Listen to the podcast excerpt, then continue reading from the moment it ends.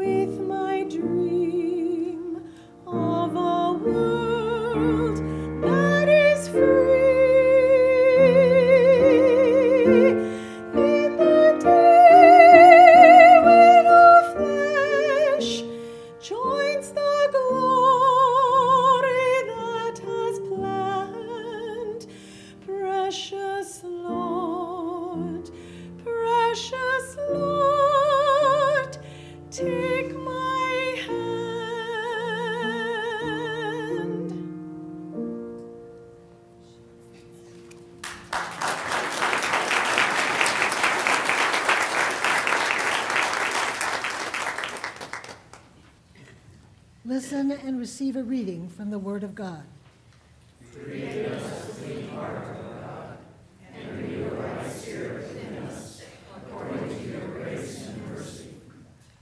May we affirm our faith with joy and a willing spirit as we hear today's scripture.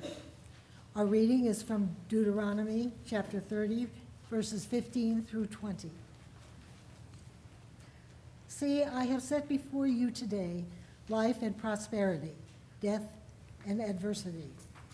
If you obey the commandments of the Lord your God, that I am commanding you today, by loving the Lord your God, walking in his way, and observing his commandments, decrees, and ordinances, then you shall live and become numerous, and the Lord your God will bless you in the land that you are entering to possess. But if your heart turns away and you do not hear, but are led astray to bow down to other gods and serve them, I declare to you today that you shall perish. You shall not live long in the land that you are crossing the Jordan to enter and possess. I call heaven and earth to witness against you today that I have set before you life and death, blessings and curses. Choose life so that you and your descendants may live, loving the Lord your God, obeying him, and holding fast to him. For that means life to you and length of days, so that you may live in the land that the Lord swore to give to your ancestors, to Abraham, to Isaac, and to Jacob. This is God's word to God's people. Christians,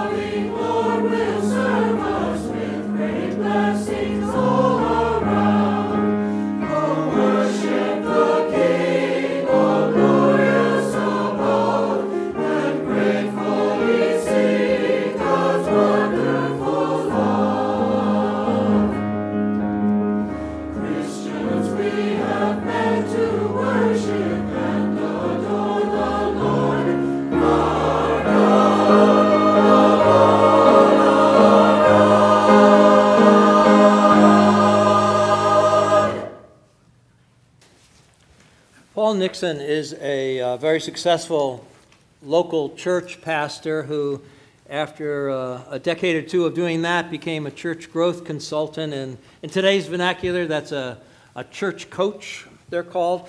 I've gotten the chance to meet Paul and work a little bit with him, and I've been very impressed by him. He's written a number of books, and maybe you'd want to take a look, and uh, whichever one you would choose, I'm sure would be uh, worth your time reading. Rachel and I have uh, worked together and, and uh, thought through one of his books, which is called I Refuse to Lead a Dying Church. And it's not because Rachel and I think you're a dying church. we don't. We're here because we don't think you're a dying church. We think you are a vibrant church that wants to become more effective and thriving. But there's some good stuff, some good thoughts in this book, and we're going to think it out loud with you over these next couple weeks and lift up some of the dichotomies that that Paul mentions between being a church that's effective and thriving or being an individual believer who is faithful and nurturing of others to a church that's a little morbid or uh, in decline or an individual who now is no longer growing in their faith. he says he refuses to lead a dying church, and he invites all of us, lay and clergy alike, to be people of churches that also refuse to be a part of a dying church. He says that in the light of all the challenges in our culture, there's no reason churches of Christ Jesus can't be thriving and effective. If, one, they've experienced the saving grace of the Lord in their hearts, they, they know what that is. And two, they pay attention to the people outside the doors well enough to understand what their yearnings and needs are and how to reach out with that grace and touch them. So that's what we're going to be thinking about this whole year, particularly this opening six weeks of this year. How is it that we can become a little more intimate with Jesus and a little bit more welcoming of others with that spiritual grace that Jesus conveys? One of the dichotomies that Paul lifts up is the choice between life and death. And he looks at that through eyes that have maybe walked a little bit on both sides of that choice line, and, and we might resonate with him that way as well. That there have been times in our lives when we have clearly chosen life and other times when we have slid into perhaps choosing things that are of death. Moses is journeying with his brothers and sisters out of Egypt across the Red Sea into the promised land was the hope, but he didn't get there. He's on the Moab Mountains. He's on that ridge right over the River Jordan. He is about to die up there. He looks down on what is called the Promised Land, and he, he says uh, to his buddy Joshua, Well, it looks like you're going to do this, not me. But I have a few last things to say to you, and that's what this part of Deuteronomy is about Moses' final words to his people before he dies. And the part that I've lifted up for you is, is the part where he, not depressingly, but very directly talks to his people about choosing life rather than choosing death as they move forward. He calls it a, an option of life and prosperity or death and adversity. He then reframes it, and again he says, I lift up for you the choice of life and death, of blessing and curses. Choose wisely, he says. And he's been telling them all along, and he reiterates again in this passage what is the life side? What is the blessing side? Well, that is loving God with all that you are and following rightly in God's commandments. And what is the curse side, the, the dying side? Well, that's having something else be God other than God. Idolatry was big in those days. And I dare say, I think it's kind of big nowadays too, where people put other things as God in their lives rather than God.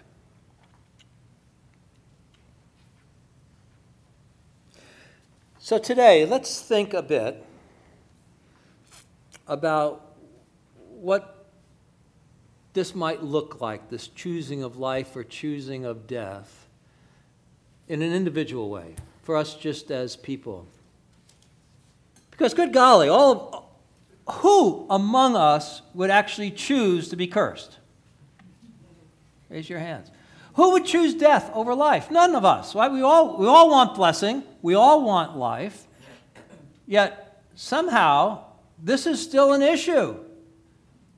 2,000, no, 3,000 years later, that you've got this character in front of you on this Sunday talking about choosing life or choosing death. So it's not that we willfully, and lots of times we don't even knowingly choose wrongly but we seem to somehow get misled or, or fooled, somehow not see things clearly, and end up choosing poorly.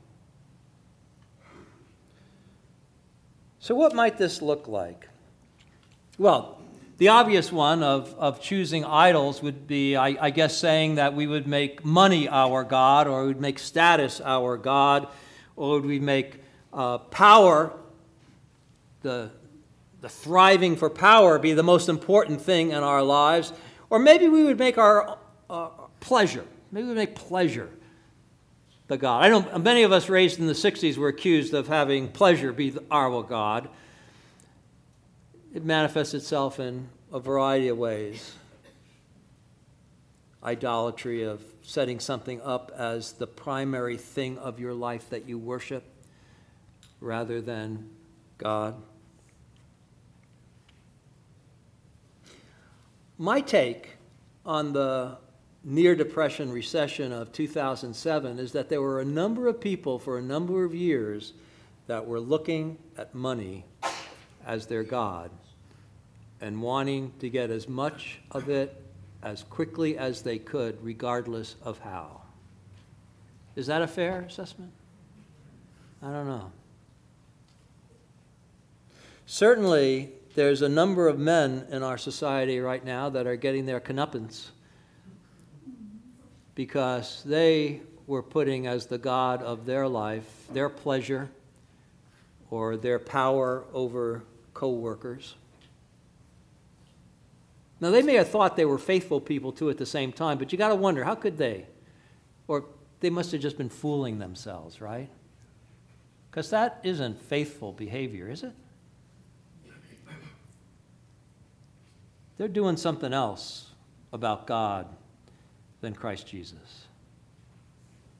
So that might be one example of, of where we might notice that we can fall into idolatry.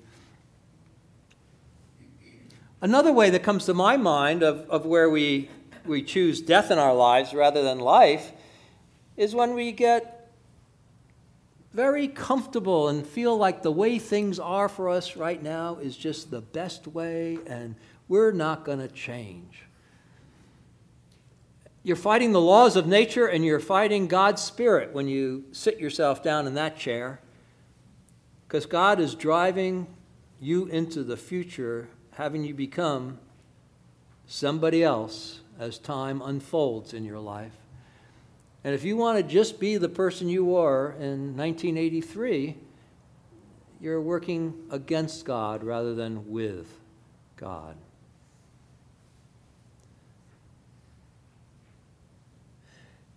Jesus talks about how pruning is important to our spiritual well being. Do you remember that story? And what pruning is, is letting go of some things, or perhaps having the gardener take some things away Pruning is having some things pass away and other things then able to emerge and blossom. You can't stay the way you are. If you want to just stay the way you are, you're choosing death rather than choosing life. We want to be people that choose life, that worship the living Lord and are open to change because that's where life is. Ironically or paradoxically, Jesus tells us that the best way to benefit yourself is to not pay so much attention about yourself. And if you're valuing yourself over other people, you haven't been listening to Jesus. Because he's telling you that the best way to bring blessing to yourself is by caring for others.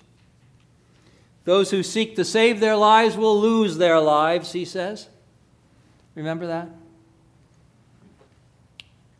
One of the ways we choose decline in ourselves, lack of vigor in ourselves, is to be totally wrapped up in ourselves.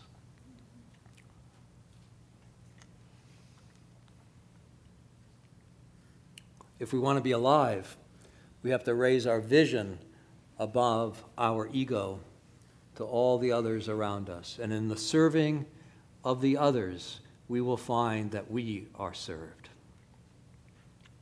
That's Jesus' golden rule, said just a little differently. So, these are some ways that we can choose life or choose death as individuals. And we want to choose life. We want to be vibrant as individuals. We should be thinking of these things. Be mindful about have we set up any idols? Are we, are we uh, so patterned in our ways that there's no room for growth? Are we so wrapped up in ourselves that we don't even notice the other? But this dichotomy happens also for groups of people, for congregations. How do congregations get idolatrous? Or what would be an example of that? I think one of the examples is uh, some, some congregations that I have experienced see, see the Bible as their God rather than the channel through which God communicates. There are some congregations who are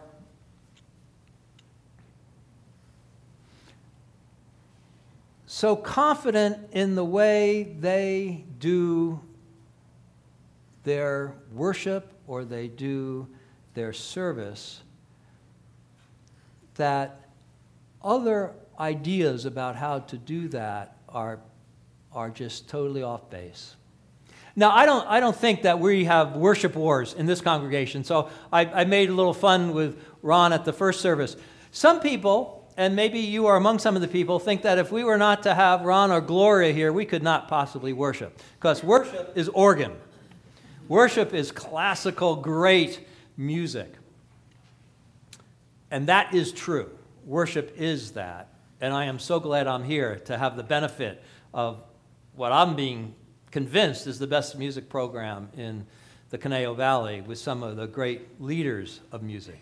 But worship happens other ways. And we can affirm that as much as we enjoy this. We can affirm that that's not God. God is God. And this is just a way by which.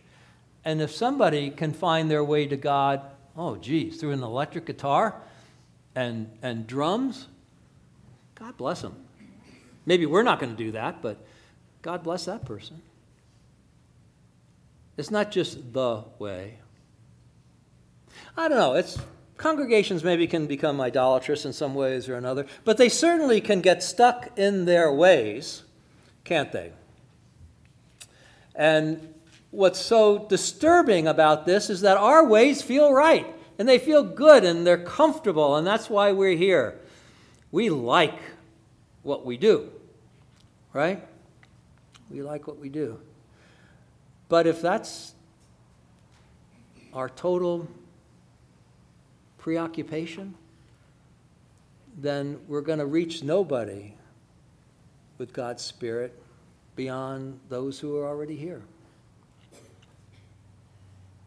Somehow, we need to find ways as congregations, Methodist churches, Protestant churches, find ways that affirm and delight in what we enjoy and do now, while also finding ways of opening new doors and windows to people that are not turned on by organ music or are not turned on by liturgy, and be able to share with them Christ's love.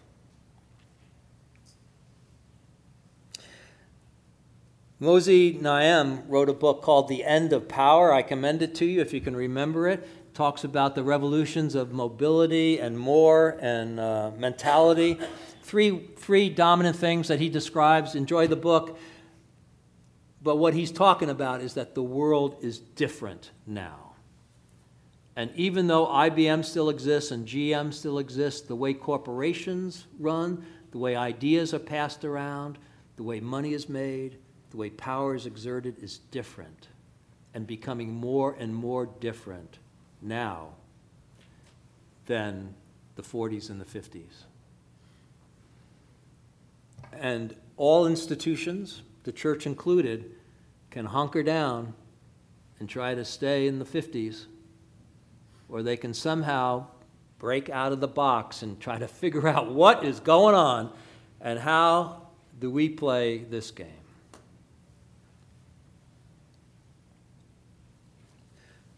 Somewhat disconcerting.